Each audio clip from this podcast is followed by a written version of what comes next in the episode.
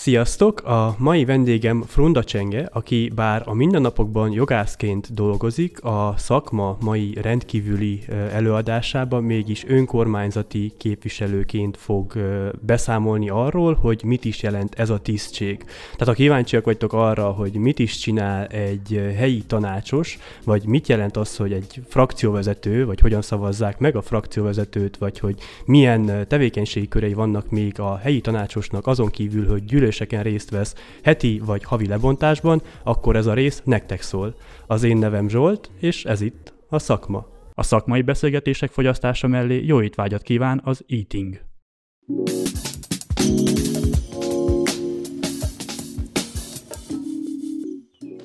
Szia Csenge, köszöntelek a szakma mai rendhagyó előadásában. Köszönjük így a közegnek is, hogy biztosította a helyszínt így első körben. Köszönöm, hogy elfogadtad a meghívást, és most képviseled így a helyi tanácsos nevezük ezt szakmának, igazából tisztség, de hogy ebbe bele fog menni, hogy ez mit is jelent. Arra szeretnék kérni így első körben, hogy mesélj picit magadról, hogy akkor konkrétan így mivel is foglalkozol, és onnantól kezdve majd felveszünk a fonalat, és, és folytatjuk a beszélgetést. Sziasztok! Frunda Csenge vagyok, hogy elmondtad, Marosvásárhelyi önkormányzati képviselő, de alap szakmám és alapvégzettségemből kiindulván jogászként dolgozom, ez az én szakmám. Egy magáncégnek vagyok a jogi tanácsadója. Köszönöm. Én, amint mondtam így az előző kis konferálásban is, ugye most tényleg arra szeretnénk kielezni ezt a beszélgetést, hogy így az önkormányzati képviselőként a betöltött pozíciód, és akkor ilyentől kezdve rövidíteni fogom azt mondom, hogy helyi tanácsos, mert hogy túl hosszú szó az az önkormányzati képviselő, és belebotlik a nyelvem.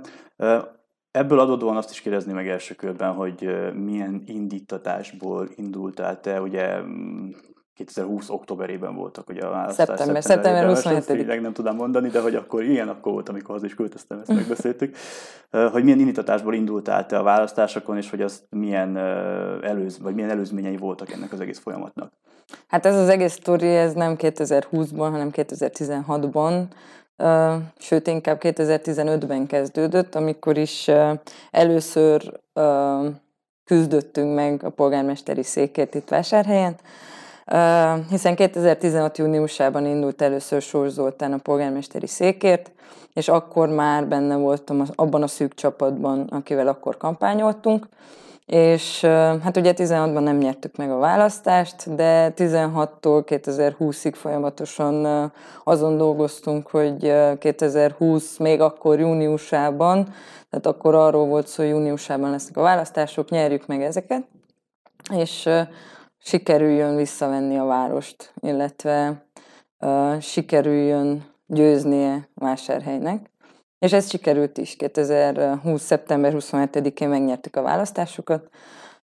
Uh, úgyhogy ez egyértelmű volt, hogy, hogy 2016 után megint benne leszek abban a csapatban, aki ezért fog küzdeni. Az egyedüli egy különbség az volt 15, illetve 16 és 20 között, hogy akkor még nem voltam fenn a tanácsosi listán, de 2020-ban felkerültem rá. Az az igazság, hogy első körben egyáltalán nem akartam ezt elvállalni, illetve nem, nem ez volt az elsődleges célom. Aztán rájöttem arra, hogy a pályász, pályaszéréről lehet kommentálni, de nem nagyon érdemes. Tehát akkor, hogyha valaki igazán akar tenni a városáért, vagy bármilyen ügyért, a, annak az az elsődleges feltétele, hogy ott is legyen, és bele tudjon szólni a dolgokba. Ezt mindig a vizsgai időszakhoz szoktam hasonlítani, ahhoz, hogy a vizsgát valaki meg tudja, vagy át tudja menni a vizsgán, ahhoz lész, vagy jelen kell legyen a vizsgán. Úgyhogy valahogy így voltam én is ezzel, úgyhogy 2020 ah, talán tehát ez már nyáron volt, mikor, mikor letettem a jelölésem, most már nem néztem meg pontosan, de 2020 nyarán jelöltettem magam városi tanácsosnak. Nagyon sok analógiát is te is a vizsgálószak kapcsán így felhoztad, hogy ezt hogy lehet elképzelni, igen, háború után is sokkal hős, meg hát ugye mm, inkább ezt nem is még más analógiát nem is keresek, tényleg ez van, hogy aktívan, hogyha részt veszel benne, akkor gondolom akkor tudod csak elmondani, ha jó a vége, ha rossz a vége Igen. igazából, hogy legalább te aktívan benne voltál és megpróbáltad a tőle kihozni a helyzetből. És most a végén említetted meg, hogy most júniusban volt az, amikor te végül tényleg jelöltetted magad, és, és akkor jelenkeztél el az egész helyi tanácsosi pozícióra, vagy felkerül a listára is. Én most bele szeretnék menni abba, hogy legyen egy ilyen áttekintésünk az egész helyzetről, hogy nem csak arról beszéljünk, hogy mit csinál maga konkrétan egy, egy, egy városi tanácsos vagy egy helyi tanácsos, hanem az, hogy ezt hogyan kell elképzelni, hogy ha jól tudom, azért ennek van egy egész vaskos administratív háttere, tehát hogy a jelenkezés folyamatára lennék kíváncsi hogy önmagában, hogy ez hogyan zajlik. Hát a jelentkezés folyamata az nyilván én az RMDS listáján indultam, a, mind a 11 kollégámmal, 10, rajtam kívül 10 kollégámmal együtt, akik bent vagyunk a tanácsban, tehát összesen az RMDS-nek 11 um, tanácsosa van és mi mind letettük a jelölési dossziénkat, ez az RMDS belső szabályzata szerint működik. Az RMDS kér egy iratkozási iratcsomót, amiben benne kell legyen a CV-d, benne kell legyen különböző iratok, amivel te igazolod azt, hogy például nem dolgoztál együtt a, a, a, hát a régi rendszerben az akkori szekuritátéval, ami az én esetemben nyilvánvaló, mert hogy én 91-ben születtem, úgyhogy, úgyhogy én egyértelműen nem dolgoztam együtt, illetve um, miután ezt letetted, utána egy egy helyi, ami esetünkben egy megyei döntéshozói fórum eldönti a tanácsosoknak a rangsorát. Így kerültem én az ötödik helyre, és illetve, bocsánat, a negyedik helyre, és a rangsorolás alapján pedig a többiek is az őket megillető helyre. Értem. Lehet, hogy a későbbiekben visszatérek erre, de inkább most tenném fel, mielőtt még még friss javaslatig lehet formálni, hogy ez minek a függvénye konkrétan az, hogy ki kerül be, mert most is említetted, hogy te ötödik vagy negyediken, negyedik helyen voltál az adott listán, és hogy mi dönti el, hogy hány ember fog az adott listáról bekerülni végül a tanácsba? Hát a szavazás, mert amennyi, amennyi szavazatot kap az adott politikai testület, annyi képviselő delegál az önkormányzatba. És ennek van egy százalékos leosztása, hogy tudjuk elképzelni? Hát az abszolút számnak, abszolút. tehát kiszámolják, hogy az abszolút számból mennyi jut egy képviselőre, és akkor azt leosztják a pártok között, és amennyiben marad, ugyanúgy visszaosztásból még kaphat helyet. Jó, akkor ezt így letisztáztuk, hogy legalább az én fejemben legyen meg az egész folyamat, mert ez egy fontos dolog szerintem. Um, említetted még azt is így a, az előző kérdésre válaszolva, hogy ugye az RMDS színeiben indultál. Én arra lennék kíváncsi, hogy ez, ez csak így működhet, hogyha valaki akar indulni a választásokon, hogy, hogy valamilyen politikai pártnak a színeiben kell induljon, vagy indulhat független jelöltként is, illetve hogy kettőnek milyen vonzatai vannak, hogy minek kell akkor megfelelni, hogyha véletlenül valaki nem úgy indulna. Függetlenként is lehet indulni, ugyanúgy, mint a parlamenti választásokon. Bárki elindulhat függetlenként is, abban az esetben, hogyha nem tud azonosulni a politi- bármely politikai párt nézeteivel, és ennek nyilván az az elsődleges feltétele, hogy támogatói aláírásokat kell összegyűjteni. Idén, vagy tavaly a Covid miatt felére csökkentették ezeknek a támogatói aláírásoknak a számát. Most, ha megös sem tudom, hogy hány aláírást kellett összegyűjtsünk, viszont ez a függetlenül indulók esetében is érvényes. Értem, most nem is akartam volna számszeresíteni ezt, mert szerintem is és A lényeg az, hogy az alapkoncepció legyen meg, és akkor beszéljünk ennek a, a, az ilyen materiális vonzatáról is, hogy uh, konkrétan azt mindenki tudja, hogy ez, egy ilyen kampány azért rengeteg pénzbe kerülhet. Most engem az érdekelne igazából, hogy ezt a pénzt gondolom első körben, hogyha valaki főleg független jelölként indul, de hogy bármilyen pártnak a színeibe, akkor azt a pénzt még a párt vagy a független jelölt kell kitegye a saját zsebéből, vagy szponzorok, vagy ezt nem tudom, hogy szokták összegyűjteni, most nem is ez a lényeg.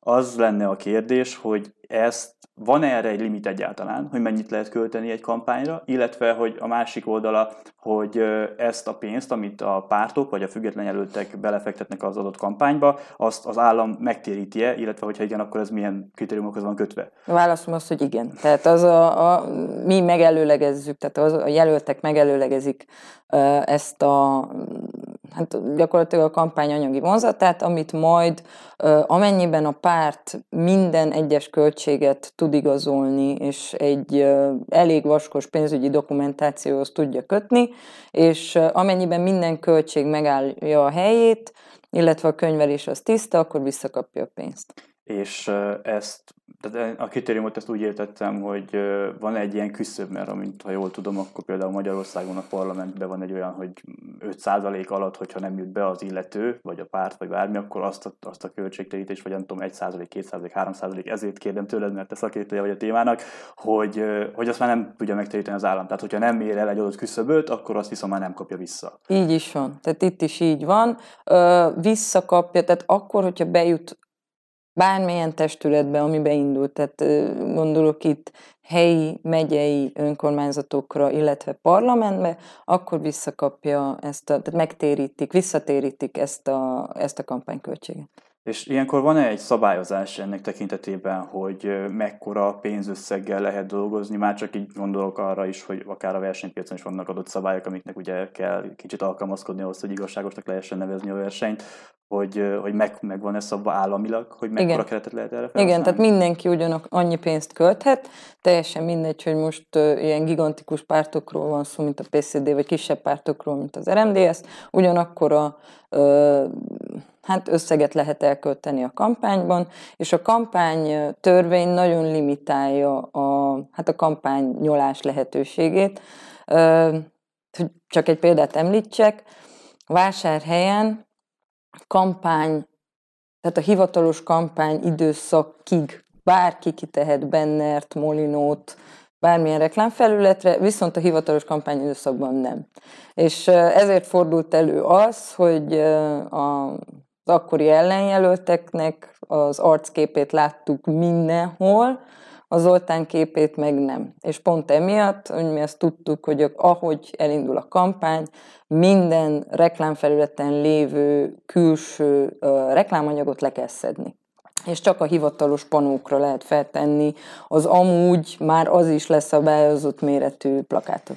Igen, nem kell beszélnünk arról, hogy a Fortunánál mekkora képek kerültek ki hirtelen így egyik hát másikra. Voltak, voltak ott érdekességek, de most ez nem a beszélgetés tárgya. De cserében jó is, hogy megelőlegezted ezt a témát, mert ez lett volna a következő kérdésem, hogy kampány most független attól, hogy kampánycsend vagy, vagy kampányidőszak alatt, de hogy maga az anyag, amit ilyenkor fel lehet használni, az mennyire van akár etikailag is szabályozva, mert sajnos mostanában tényleg azt látjuk, hogy a, a, a nagy, még nagy politikai hatalmakról is beszél, ahogy te is mondtad, nagy pártok esetében is előfordul az, hogy inkább kielezik a másik személye ellen az egész kampányt, hogy ez van-e szabályozva egyáltalán, vagy hol kell meghúzni azt a határt, ami még etikus, és mi az, ami már nem, és nem volna szabad Etikai felhasználni. szabályok nincsenek. Etikai szabályok nincsenek.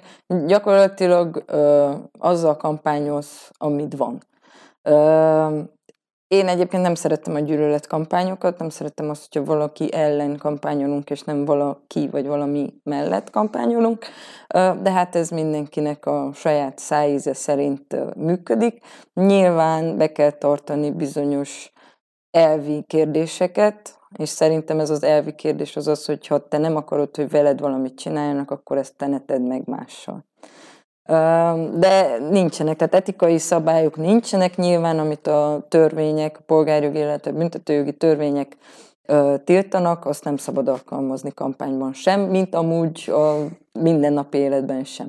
Igen, sajnos tényleg ezt látjuk a mindennapi életben, hogy a legtöbb politikai kampány erre van ráhúzva, és akkor, ahogy te is említetted, ez a kampány az, ami hát zajlik. És... Csak, csak hogy a vásárhelyi példán, példával élve, Uh, ugye a Penelé és az akkori Penelé jelölt, Teodora Benedek, uh, hát az amúgy nem a magyar a magyarok iránti szeretetéről híres Rár és Bogdánnal kampányolt, akinek azért elég éles megjegyzései voltak kampányidőszak alatt a magyar közösségre, illetve a magyar közösség, vagy hát igazából a vásárhely független jelöltjére, aki történetesen magyar volt, vagy hát még, még mindig magyar, és nyilván ez számunkra nagyon bántó volt és sértő, de még belefér, tehát hogy ezt kampányon belül, vagy egy politikai beszélgetésen belül ki kell vét, egy nagyon logikus és nagyon jól alátámasztott élrendszer mentén kell ezt kivéd, de nem ő sem azzal, hogy ő betámadta etnikuma miatt a jelöltet, illetve a magyar közösséget kitámadta, ezzel még nem lépte át azt a határt, amivel mi jogi lépést tudtunk volna tenni ellene. Sajnos tényleg ez van, hogy érzelmekre sokkal könnyebben lehet hatni, mint, mint a rációt felhasználva. Hát, és akkor ez így... Újabban is, ez a tendencia. Igen, tehát ez, ezért is hoztam fel ezt, mert nem politikai színeződés miatt kérdem ezeket, hanem azért, mint egy olyan ember, aki ebben benne van, és most már nap mint nap ugye valamilyen színen is, is átadódik az életeden az, hogy, hogy ebbe, ebbe egy részt veszel ez a kitettség itt is megvan, és szomorú, de ez a valóság ez valahogy, igen. Jó, köszönöm egyelőre akkor ezt a témakört, hogy valaki egyáltalán hogy jelölheti magát, mint önkormányzati képviselő, ezeket így letárgyaltuk, és akkor most ássunk bele ebbe a konkrét tisztségbe és ebbe a munkásságba.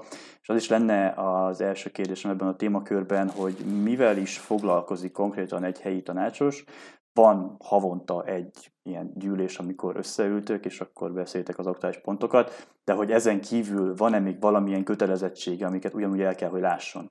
Hát igen, ez a, a havi egy, az biztosan van, de hát mióta sorozoltál a polgármester, azóta majdnem hetente vannak gyűléseink. Ilyenkor napirendre kerülnek minden, minden olyan kérdés napirendre kerül, ami aktualitását élvezi, vagy olyan határozott tervezetek, amik a törvény alapján már 30 munkanapja kim vannak a hivatal weboldalán.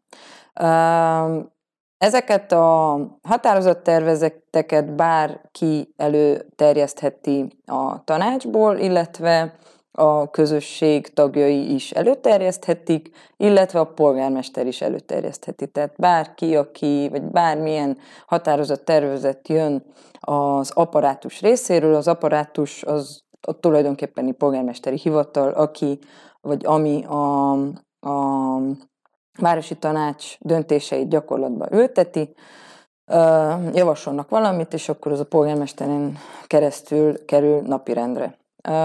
Ezeket a, a, ezeket a határozott tervezeteket nem aznap látjuk először, tehát egy elég hosszú munkafolyamat előzi meg a tulajdonképpeni döntéshozatalt, akkor, mikor mi oda kerülünk és döntést hozunk bizonyos pontokról, mi azokat már végigrágjuk, bizottságokban találkozunk, megvitatjuk, hogy legyen, mint legyen a sorsuk, Nyilván politikai egyeztetések is, néhány esetben politikai egyeztetések is történnek. Tehát így, ez, ez a döntéshozatali mechanizmus a piciben, kicsiben. Uh-huh. És, és akkor ez maga a, a gyűlés, amit most, ahogy mondtad te is, hogy most már szinte heti rendszerességgel zajlanak, hogy ezen kívül van-e valami kötelezettsége így a helyi tanácsosnak, amit így tényleg a tisztségéből adódóan el kell lásson, mert ez oké, okay, hogy képviseli azon embereknek a véleményét, vagy a javát jobbik esetben, ami, ami, akik megválasztották első körben, de hogy vannak-e még ezen kívül valamilyen feladatkörök, vagy csupán ebből merül ki a önkormányzati képviselőnek a munkásság. Nem, hát különböző bizottságok vannak, aminek mi tagjai vagyunk, ezen kívül iskolaigazgatóságok tagjai vagyunk, én például a Bolyainak, a, meg még ezen kívül három iskolának, ezen kívül az önkormányzatnak vannak cégei, amikbe kell küldeni tagokat, úgyhogy ezeket a tisztségeket is, vagy ezeket a megbízásokat is teljesítenünk kell. Tehát gyakorlatilag a városi tanácsosi minőségünkből fakadóan azért minden napra jut ilyen két-három órás munka, effektív munka. Igen, erre lettem volna kíváncsi, mert hogy tényleg azt hiszik, vagy nem tudom, hogy azt hiszik-e, de hogy így laikusként én, én még régebb még arra is gondoltam, hogy igen, hogyha valaki tanácsos, akkor ott megvan az, hogy havonta egyszer elmegy, és akkor végül a gyűlést végigszavazza, és akkor ennyi, és itt lejárt. De hát utólag egy kicsit így kinyitották a szemeim, és mondták, hogy nem. De hogy akkor nem tudom máshol, hogy... hogy van, de, de nálunk azért folyik a munka. Ah. Nyilvánvaló, hogy vannak olyan tanácsos kollégák, akik annyira nem nem vállalnak magunk, magukra nagyon sok munkát, gondolok én itt a, a többi párt képviselőjéről, de mi azok az emberek, akik a Zoltán munkát, polgármester munkáját mai napig segítjük, nyilván több, több feladatot vállalunk magunkra, hiszen közös érdekünk az, hogy nem csak azoknak, ne csak azoknak legyen jó, akik megválasztottak minket, hanem mindenkinek. Igen, ez szerintem nagyon fontos disztinkció, és akkor köszönöm, hogy kiavítottad az előző felvetésem.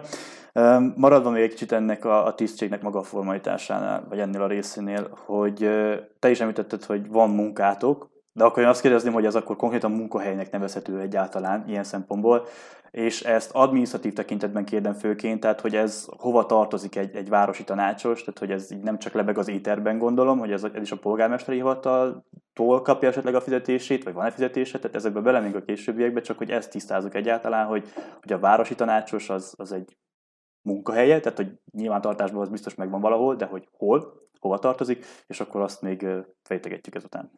Nem munkahely, ez egy választott tisztség. Hmm. Ezt nyilvánvaló, hogy a, hogy a törvény által és a, a helyi tanács működési szabályzata által uh, megnevezett uh, hát gyakorlatilag feladatok mellett lehet többet és kevesebbet vállalni, inkább többet szoktunk mi, de alapjáraton ez nem egy munka, és nem is egy szakma. Ez, ez, egy, ez egy választott tisztség, ennek szerintem elsődlegesen morális, de ugyanakkor törvényes kötelessége is vannak egy megválasztott tisztséggel rendelkező embernek, ami nyilván abban a helyzetben, tehát minden helyzetben másképp nyilvánul meg. Uh-huh de hát attól függetlenül, hogy nem munka, hanem egy tisztség, ugye azért a feladatért, amit ti ellátok, napi rendszerességgel, heti, havi, attól függ, milyen leosztásról beszélünk, ezért valamilyen jutatást csak kaptok. És ezért is lett volna a kérdésem. Nyilván ennek bárki, akit érdekel a téma, az után nézhet, mert ugye mivel köztisztviselők vagytok, ezért ez nyilvános benne adat. Van, benne ez van, benne van. Ez nyilvános adat de hogy ez konkrétan, ezen kívül egyrészt van-e valamilyen extra jutatás, amit azért, mert hogy önkormányzati tag vagy, ezért gondolom vannak publikus helyek, mint a Somostető vagy a állatkert, Weekend, valami. Tehát ilyen jutatások vannak-e még? Nincsenek. Nincsenek, mert hogy hallottunk hangokat. Mármint, hogy teljesen Illetve van, egy van, kaptunk egy ilyen igazolást, ami írja, hogy mi helyi tanácsosok vagyunk, és azzal ingyen lehet utazni az autóbuszokon. De ezen Ez kívül van. más nincs. Jó, tehát ezt ezért tisztáztuk, és fontos szerintem, hogy ezek, tehát lássunk egy képet erről, mert én sem tudtam még elképzelni, hogy ez hogy van, mint van. Illetve most, hogy lehet ugye polgármestereknek személyi tanácsadójuk is, ezt azért kérdem csak, és inkább azért is hozom fel ezt a témát, hogy ilyen tisztázó jellegű legyen, hogy az a személyi tanácsos nem egyenlő a helyi tanácsos. Nem. Tehát ez két különböző funkció. Ez így van.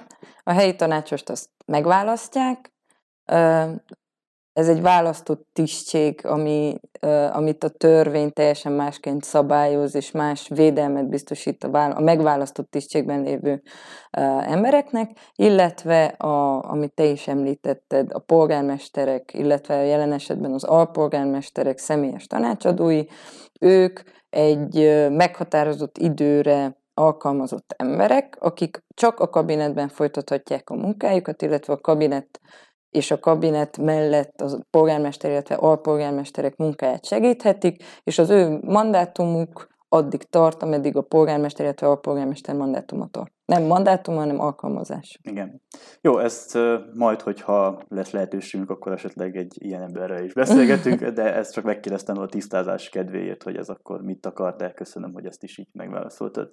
Még maradjunk ennél a struktúránál inkább a helyi tanácsnak a struktúráról beszélve, hogy Kicsit beszélünk arról, hogy jelen pillanatban ez hogyan néz ki, nyilván Marosvásárhelyről beszélünk, hogy összetétel szempontjából hány tanácsos van, és akkor utána ezt, hogyha gondolod, azt is elmutatod, hogy milyen leosztásban van, mert azt említetted, hogy 11-en vagytok az RMDS színeiben, de hogy a többit azt még nem, és akkor uh-huh. ezt ennek kapcsán is beszélgettünk, és lesz még egy-két kérdés, de hogy ezt először valahogy fejtsük ki. Ja, még egy a juttatásos kérdésre válaszolok, mert elfelejtettem. Nagyon jól fogalmaztál, hogy ez juttatás. Tehát mi nem fizetést kapunk, uh-huh. hanem juttatást kapunk. Pont most néztem meg, mielőtt elkezdtük volna a forgatást, a tavalyi hónapra 1095 lejt kaptam. Tehát ez volt a, a, az ahavi munkára a juttatás, amit, ha jól értesültem, le, le fognak még inkább vágni, úgyhogy nem tudom idén mennyi, me, mekkora lesz ez az összeg, de, de majd egy következő műsorban elmondom. Ami a, a városi tanács összetételét illeti, 23 tagú a városi tanács, ebből nagyon jól mondtad, 11-en vagyunk mi RMDSZ-esek, ezen kívül négyen vannak a nemzeti liberális kollégák, tehát a PNL, a, szoci, a szocik, hát a PCD, ők vannak ketten, a POL kettő, a Proromaniák kettő, és a PMP kettő képviselővel rendelkezik. Jó, és akkor most viszont már tényleg belemehetünk abba, hogy konkrétan, mm, strukturálisan egyáltalán hogy néz ki egy ilyen helyi tanácsgyűlés, amit havi heti rendszerességgel kinek hogy jön össze, vagy mikor mostanában, hogy ez hogyan néz ki, Tényleg itt a, a rendszerességet azt már kiveséztük, ezt említetted, de hogy időtartam tekintetében és, és, és strukturálisan ezt hogy kell elképzelni, mert gondolom ott is, mint minden egyes bármilyen bürokratikus szervnél, vagy bármilyen gyűlésben konkrétan van egy-egy gyűlésvezető, és, és akkor ezt az egész képet, hogyha nekünk lefesed egy kicsit, akkor azt megköszönném. Hogy... Így van, hát jelen pillanatban a tanácsterem az egy ilyen új alakú asztal, vagy a tanácsosok a tanácsterem egy ilyen U alakú asztalnál ülnek, illetve az asztal mellett van egy dobogó, azon ül az ülésvezető és a polgármester, mikor jelen van a tanácskozáson. Mi vagyunk a terem egyik felén, az egész RMDS frakció, mert is sokan vagyunk, őket követik a pólosok, a PSD, PNL, PMP Pro Romania, tehát így zárjuk be a kört. Az én szembe szomszédom Claudio Major, akivel hát nagyon jó kapcsolatot ápolunk, ezt így a, a legmegfelelőbb időzőjelekben használom, ezt a kijelentésemet. Három havonta választunk tanácsveze, ülésvezetőt, aki most Kelemen Márton, kollégánk, RMDSZ-es képviselő, ezen kívül pedig hát ugye mindenki mindenki a saját témáját vezeti. Ez a mi esetünkben elég kapóra jön, hiszen mi sokan vagyunk, ezért nagyon jól el lehet osztani azokat a témákat, amivel a kollégák akarnak foglalkozni, mindenkinek megvan a kis torta szelete, és akkor azzal az ügyel foglalkozik. Ezen kívül pedig hát nyilván a tanácsos kollégák, akik nem a mi frakciónkhoz tartoznak, ők is elmondják a véleményüket tanácsülés alatt. Épp ennek köszönhető az, hogy általában a tanácsülések ilyen 6-7 órások szoktak lenni. A múlt havi az egy rekord hosszúságú, vagy rekord rövidségű, három és fél órás tanácskozás volt, de mondjuk nem is volt olyan sok napirendi pontunk, és azért a bizottságban elég jól előkészítettük az anyagokat, Úgyhogy nem volt olyan hosszú a politikai vita, de általában, főleg mikor ilyen komoly, vagy nagyon fontos dolgokról van szó, mint például a köztisztaság, akkor ilyen rekordhosszúság, hát ránk esteledik gyakorlatilag a tanácsteremben. Igen, ezt, ezt el tudtam képzelni valahogy eddig is, hogy kb. ez lehet az a téma, amin még lehet vacilálni, mert mostanában ez nagyon felkapottá vált, de ebbe most nem is szeretnék belemenni, mert nem ez lenne a lényeg, csak hogy felhoztad példának, hogy ez akár kinyúlhat ilyen. Ez hosszú. Igen, ez, egy, ez egy, ahogy mi szoktuk mondani, ez egy soha véget nem érő dal. Még ennél a témánál maradva, ugye te felsoroltad, hogy kik vesznek részt, akik itt tényleg benne vannak, mint helyi tanácsosok vagy önkormányzati képviselők a, a tanácsban. De ezek az események gondolom publikusak. Tehát ezen részt vehet normál körülmények között bármilyen polgár, de hogy arra kíváncsi lennék, hogy nyilván ez egyrészt, hogy tudják az emberek, vagy sem. Én is akkor értesültem erről a lehetőségről, amikor egy, egy egyetemi óra keretein belül az akkori, uh, akkor még tanácsos volt dr. Bakos Levente, és akkor ő elvitt minket, és akkor ott néztük, hogy úristen, ilyen létezik egyáltalán, mert nem tudtuk, hogy egyáltalán ez publikus-e. De az lenne akkor a kérdés, hogy egyáltalán ide hogy lehet bejutni, mint egy laikus ember, és hogyha be is jut valaki, akkor hogyan juthat szóhoz, és ezeket a dolgokat, hogyha most átbeszélnénk, az úgy jó lenne. Hát most a világjárvány alatt egy picit a polgármesteri hivatalba való bejutás nehezebb, nyilvánvaló minden államintézményben korlátoltan lehet bejutni. Ezt nyilván nem kell magyarázni, ugyanígy a tanácsülésekre is, viszont a tanácsüléseket publikusan a Facebookon streamelik most már, ez nem a mi mandátumunkban kezdődött, hanem sokkal, sokkal régebb. Ezeket lehet online követni. Hogyha valaki hozzá akar szólni bármilyen témához, akkor azt az ülésvezetőnek jelzi még a gyűlés elkezdése előtt, és akkor ő kap egy percnyi hozzászólási időt abban a témában, amihez ő hozzá szeretne szólni. Ilyen már volt, vannak személyek, akik bejönnek, például a, szociális segélyek témában volt két személy, aki hozzászólt az üléshez, és gyakorlatilag bemutatta a nézőpontját és az, és az ő kérésüket. Uh-huh. És erről hogyan lehet értesülni, mert ugye most azt mondtad, hogy az ülésvezetővel kell egyeztetni maga a gyűlés előtt arról, hogy akkor felszólal-e valaki vagy sem, de azt is mondtad, hogy három havonta választják az ülésvezetőt. Egy átlagpolgár, aki most tegyük fel, nem jártas a témában, ő hol tudja ezt egyáltalán megérdeklődni. Tehát az ülésvezetőt nem Facebookon kell megkeresni, ez, hogy, ez, hogy ez, van ez, egy interpelációm, hanem, hanem az ülés előtt uh-huh. kell neki szólni.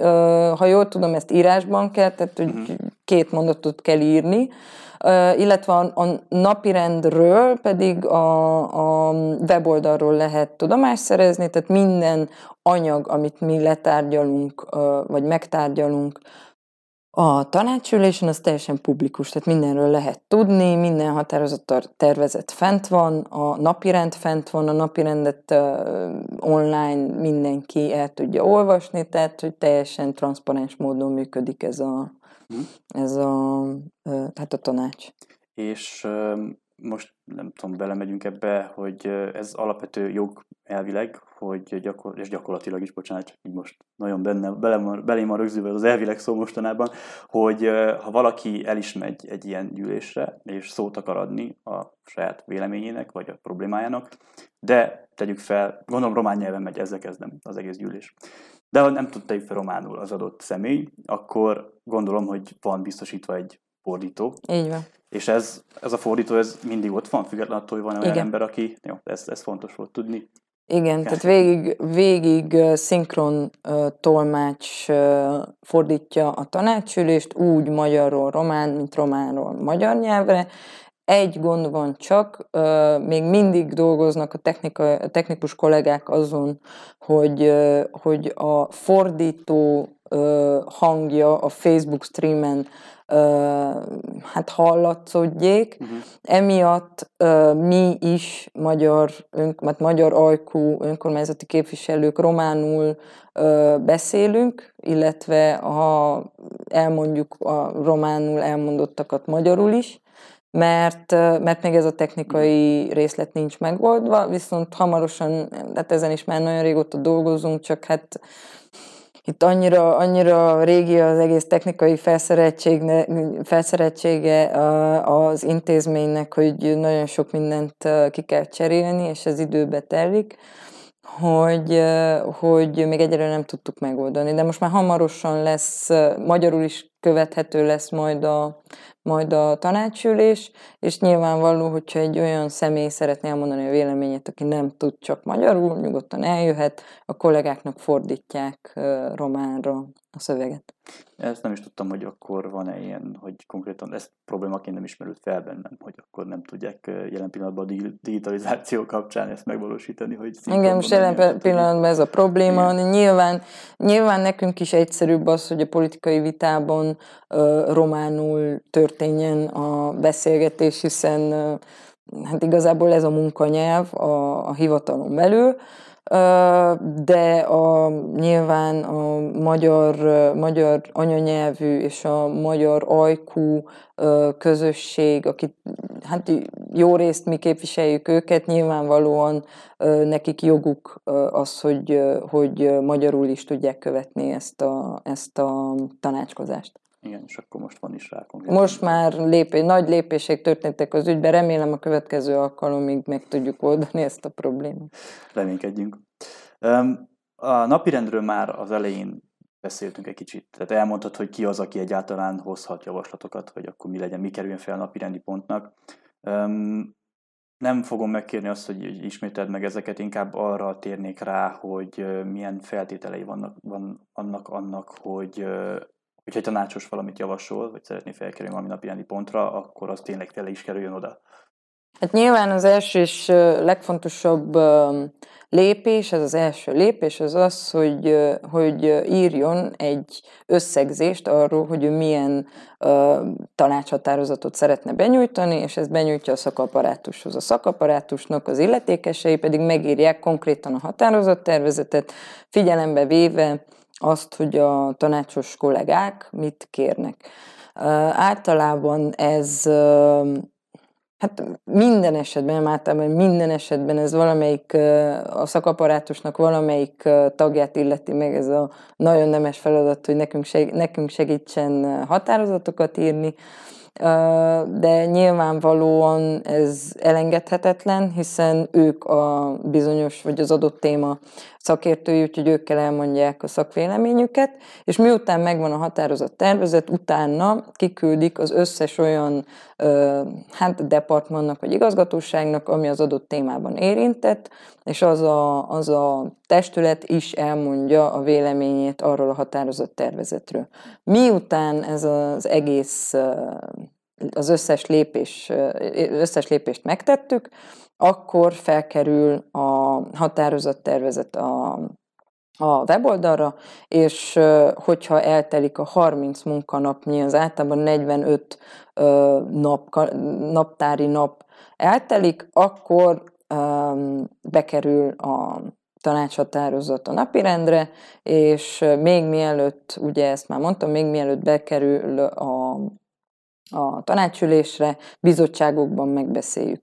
Öt szakbizottsága van a, a Marosvásárhelyi önkormányzatban, és mindegyik tanács, mindegyik bizottság el kell mondja a véleményét az adott határozattervezetről. És volt már olyan, mikor mind az öt bizottság azt mondta, hogy ez nem jó, ez a határozattervezet, ezt nem engedjük át. És akkor már fel sem kerül a napirendre.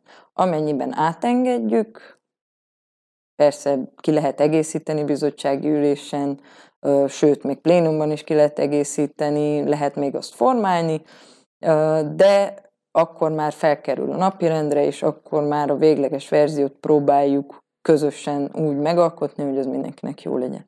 És amiután ez már felkerült a végleges napi rendi pontok közé, akkor uh, hogyan működik ennek az elfogadása vagy elutasítása adott helyzetekben, illetve hogy uh, majd, hogyha ezt elfogadják, és miután ezt a részt kiveséztük, akkor utána konkrétan mi történik? Hát szavazunk.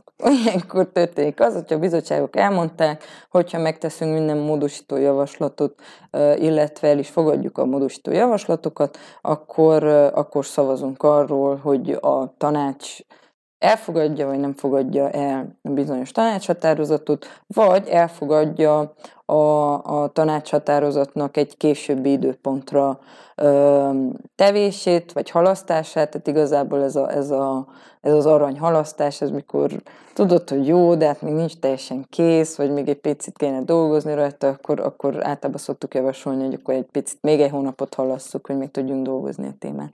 De ez konkrétan a döntés az, az szavazásban merül ki. És ahhoz, hogy egy tanácshatározat átmenjen, ahhoz fele plusz egy tanácsos kell megszavazza a határozattervezetet, kivételt képeznek, kivételt képez például a költségvetés, amit kétharmaddal kell megszavazni. Csak akkor megy át. Nagyon fontos, hogy, hogy megemlítetted, és mindjárt bele is megyünk ebbe a témába, mert ez lenne a következő topikom nekem is, de hogy onnantól kezdve, hogy ez megtörtént, semmi halasztás nélkül, semmi utólagos módosítás nélkül, vagy bármilyen jellegű kiskapu nélkül elfogadják ezt a határozatot, onnantól kezdve mi történik? Tehát, hogy időintervallumban esetleg, hogy esetleg azt érvénybe is lehessen léptetni, vagy ez, ez hogy működik egyáltalán? Hát az érvénybe lép, tehát az elfogadás az elfogadás időpontjától kezdve azt hiszem öt napon belül ki kell közölni a prefektúrának, a főispánnak a határozatot, és neki ö, joga van ahhoz, hogy megtámadja a határozatot, a már elfogadott határozatot, de ez ö, ez kivételes esetekben szokott megtörténni. Tehát általában a, a, azok a határozattervezetek, amiket mi a prefektusnak kiközölünk, illetve nem mi, hanem a szakaparátus kiközöl, azok olyan határozat, határ, elfogadott határozatok, amiket már nem nagyon lehet megtámadni, meg nincsen semmi jogalapja, hogy megtámadja a főispán. Ezért ezt elfogadja, tehát gyakorlatilag nem mond semmit, ezáltal elfogadja, és akkor onnantól kezdve ö, érvényt kap a határozat, és már a szakaparátus feladata az, hogy érvénybe ültesse ö, mindazon dolgokat, amik abban a határozatban állnak.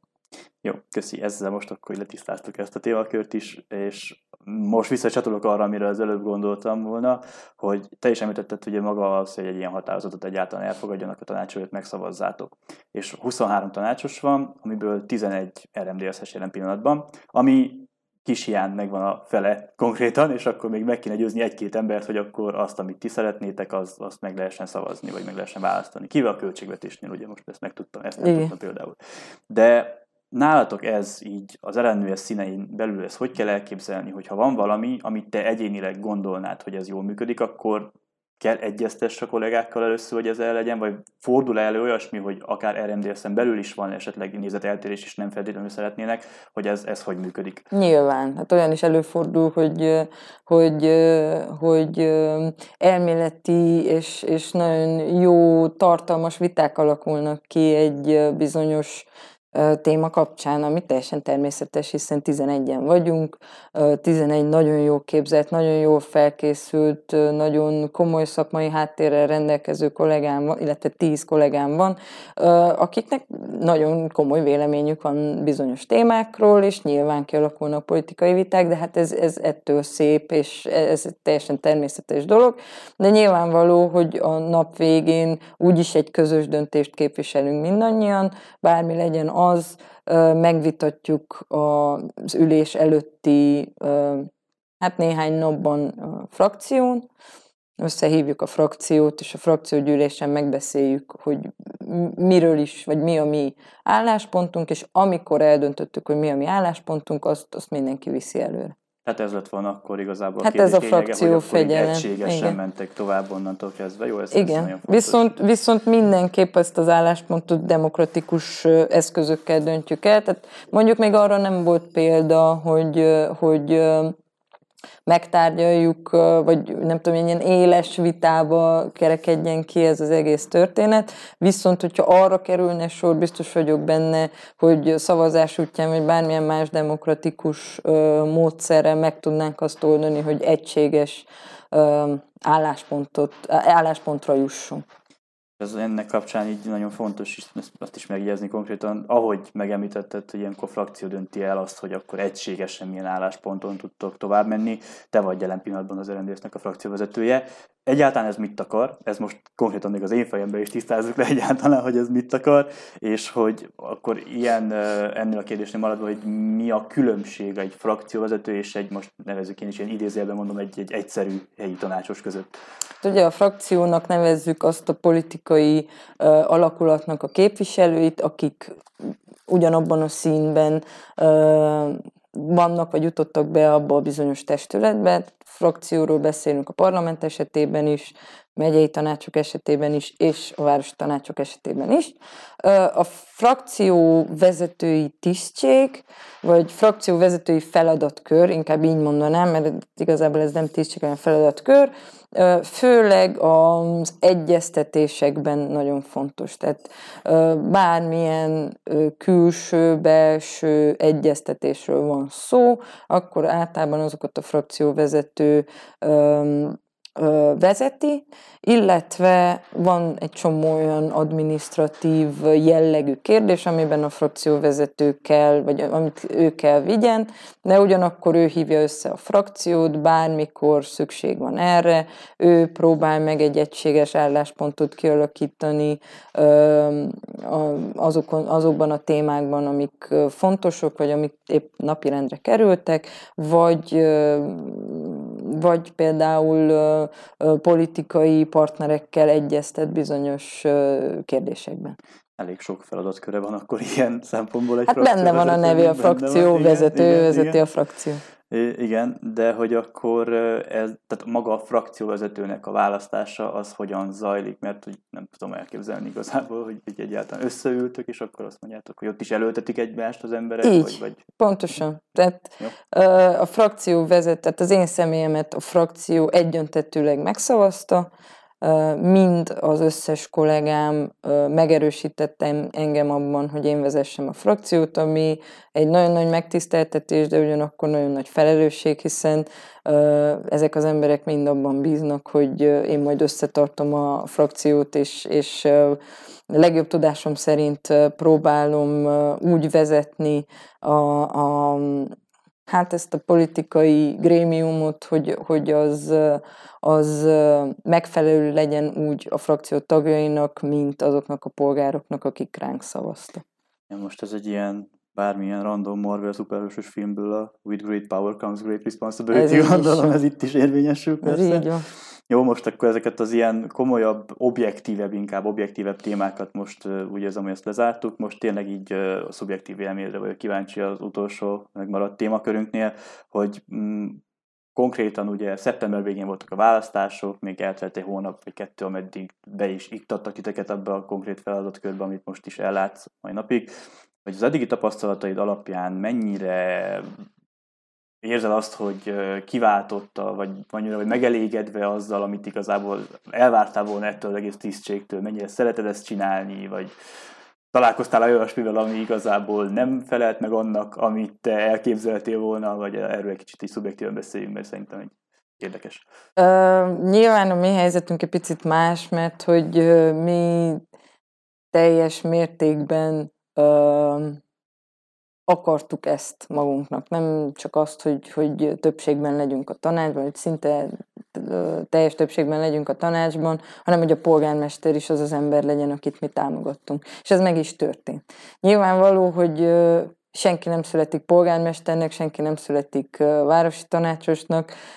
Ez egy olyan dolog, amit idővel megtanulsz, és hát gyakorlat teszi a mester alapon történnek ezek a dolgok. Erre szerintem nincs egy ilyen good practice könyv valahol a, a polcon, amivel, amit ha felütsz, akkor, akkor el tudod olvasni a jó városi tanácsos vagy a jó polgármester tíz ismérvét. Ezt gyakorlattal szerzed meg, és nyilván a tapasztalati tudás itt az, amit a, ami a legtöbbet számít. Viszont hát hazudnék, hogyha azt mondanám, hogy, hogy könnyű, mert nem az, és nem csak azért nem könnyű, mert, mert ez egy felelősségteljes és, és hát elég komoly szakmai tudást igénylő feladatkör, hanem azért sem könnyű, mert azért mégiscsak egy 20 éves rendszer döntöttünk meg, ami, ami még mindig él. Hiszen mint gondolom sokan tudják, a polgármesteri hivatal alkalmazottait nem lehet egyik napról a másikra kicserélni.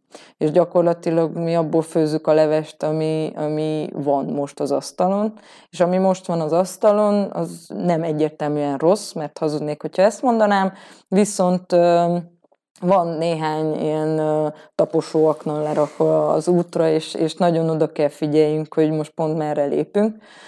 Szerintem mm, Szerintem most sokkal jobban állunk ahhoz képest, hogy honnan indultunk. Tehát úgy érzem, hogy a csapat, és itt most mindenkire gondolok, tehát hogy a, a, a polgármesterre, a polgármester kabinettjére, az alpolgármestereinkre, a politikai partnerünkre és önmagunkra, a frakcióra, én úgy érzem, hogy, hogy kezdjük felvenni a lépést, kezdjük érezni, hogy ez miről is szól, Uh, nyilván rengeteget szidnak minket, sokszor jogosan, de legtöbbször amúgy elég alaptalanul, uh, mert uh, tényleg mindenki a legtöbbet adja magából ahhoz, hogy ez az ügy uh, jól sikerüljön, uh, viszont azt is el kell mondani, hogy csak az nem téved, aki nem dolgozik.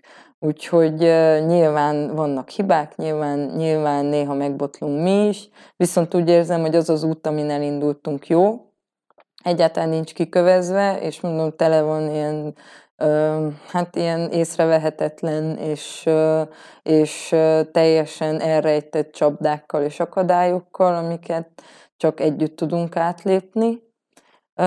És hát most megyünk előre igazából. Ez, ez egy gyönyörű végszó is lehetne, csak én még olyan pofátlan leszek, hogy még felteszek itt még egy-két kérdést, de, de amúgy pont felvezetted azt, amit még szerettem volna, hogy ugye mondtad, hogy ez most nehéz, és nyilván egy ilyen 20 év alatt felépített rendszert most leváltani, most független politikai színeződéstől, de hogy ez most biztos nehéz lehet a szembe a szélel menni. De, de konkrétan én arra lennék kíváncsi, hogy ez megint csak szubjektív megítélés természetesen, hogy te hogy érzed, hogy 20 évet egy mandátum alatt mennyire lehet megváltoztatni, vagy meg nem történté tenni ebben az esetben akár, vagy mennyi mindent lehet megvalósítani egy mandátum alatt? A két dolog nem ugyanaz. Tehát, hogy itt senki nem akarja a 20 évet meg nem történté tenni. És az lehetetlen is, képtelenség. Tehát 20 év az nagyon sok idő, főleg egy város életében.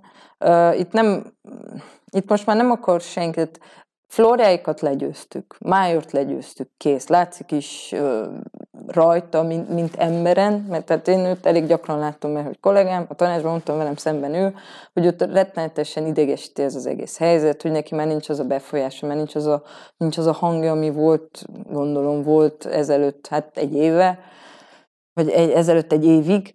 Um, de ez megváltozott, tehát az a világ eltűnt, az elmúlt, mi ezt nem tudjuk megváltoztatni, épp ezért nem is akarjuk megváltoztatni. Mi maximálisan arra koncentrálunk, hogy az, amit teszünk, az a város és a városban élő emberek érdekeit szolgálja. Ehhez viszont az kell, hogy bizonyos jogi és adminisztrációs lépéseket megtegyünk. Tehát valószínűleg ezért nem tűnt annyira látványosnak ez a néhány hónap, mióta minket beiktattak, mert, mert igazából aktakukackodtunk nagyon, nagyon tehát estében nyúlóan napokon és hónapokon keresztül, hiszen bizonyos döntéseket és bizonyos lépéseket nagyon-nagyon-nagyon jól elő kell készíteni segíteni úgy jogilag, mint mindenféle más szempontból, ehhez pedig sok munka kell, de ez nem, ez nem olyan munka, hogy most nem tudom, felhúzunk egy parkolóházat egy nap alatt, mert nyilván az lehetetlen, ahhoz, hogy fel tudjunk húzni egy parkolóházat, az, az kell egy év, amikor minden olyan lépést megteszünk, ami lehetővé teszi azt, hogy, hogy megépítsünk egy ilyen szerkezetet. És most ezen dolgozunk, most ez van. Nyilván azoknak az embereknek sem könnyű ez a váltás, akik ott dolgoznak a hivatalban. Uh, nagyon, nagyon, tehát én, én még nem voltam a polgármesteri hivatalban addig, amíg beiktattak. Illetve voltam, de csak ilyen ügyintézés céljából, tehát fent az emeleten nem jártam soha. És felmentem, és nagyon érdekes volt, mert mindenki rám köszönt. Mert ők tudták, hogy, hogy én várostanácsos vagyok, én viszont nem tudtam, hogy ők kik, hiszen hatalmas az apparátus, és úgy, hogy nem voltál még ott sosem, nincs ahonnan ismer minden ott dolgozó személy. Ettől függetlenül az emberek látják, hogy mi nem akarunk, nem késsel futunk utánuk a folyósón, és nem akarunk mindenkit kidobni az ablakon, hanem mi egyszerűen azért vagyunk ott, hogy dolgozzunk, és nem magunkért dolgozzunk, és a mi malmunkra hajtsuk a vizet, hanem a városért akarunk dolgozni. És azt hiszem, hogy ezek az emberek látják, ők ezt értékelik, és egyre inkább partnereink ezekben a, ezekben a céljainkban, vagy céljaink elérésében. Persze vannak itt is kivételek, de, de a többsége, a többsége nem rossz ember, ezt szeretném mondani ismét sikerült egy szép végszót kerekíteni erre, de ezt is Még van a még, akarok, még egy valamit akarok, nem, ez most hát tényleg, én ezt szántam volna végszónak, de akár itt is lezárhatnánk, mert így is tökéletesen megfelel, de hogy mindennek függvényében, tehát hogy így most már felvázoltad elég szépen és átláthatóan az, hogy a vízió megvan, a törekvés megvan, és minden, amit kell azért, hogy jobbá tegyétek azt a várost, azt a közeget, amivel lakunk, ez már mind megvan bennetek. Ezért is kérdeztem a mandátumos dolgot, de akkor megkérdem így más megközelítésből, hogy ennek tükrében konkrétan a következő választási cikluson is ugyanúgy indulnál? Nem tudom, erre nem tudok. Hát vannak, vannak napok, mikor úgy kelek fel, hogy nem, én ezt többet nem tudok csinálni. Vannak napok, amikor nagyon fel vagyok dobva. Nyilván vannak olyan viták, ami után úgy jövök ki, mint hogyha megvertek volna. Vannak olyan viták, amikor diadalom, diadalomittasan jövök ki. Ez is ugyanolyan, mint minden más, bele kell tanulni, kell érezni ennek a ritmusát, fel kell venni ennek a, ennek a zenének a dallamát, hiszen nem, nem egyszerű. De, de nem tudom, ez még a jövő zené, nem tudom, hogyha fogok indulni, nem tudom, hogyha itt fogok indulni, vagy máshol fogok indulni. Egyszer járjon le ez a mandátum, aztán meglátjuk. Beszélünk három és fél év múlva, Jó. akkor még egyszer, és megkérdem. Csak ezt a kérdést, semmi más. Okay. Jó, szuper. Én sok sikert kívánnék így a munkásságot további részében is, első körben, és másrészt pedig nagyon szépen meg szeretném köszönni még egyszer, hogy elfogadtad a meghívásunk és részt vettél a szakma mai előadásában. Köszönjük a közegnek a helyszínt, és köszönjük a kedves nézők, illetve hallgatóknak, akik a videónak eddig a pontjáig eljutottak, és megnéztek, és kitartottak mellettünk, és a legközelebbi feltöltésünkig a viszontlátásra. Köszönöm szépen, sziasztok!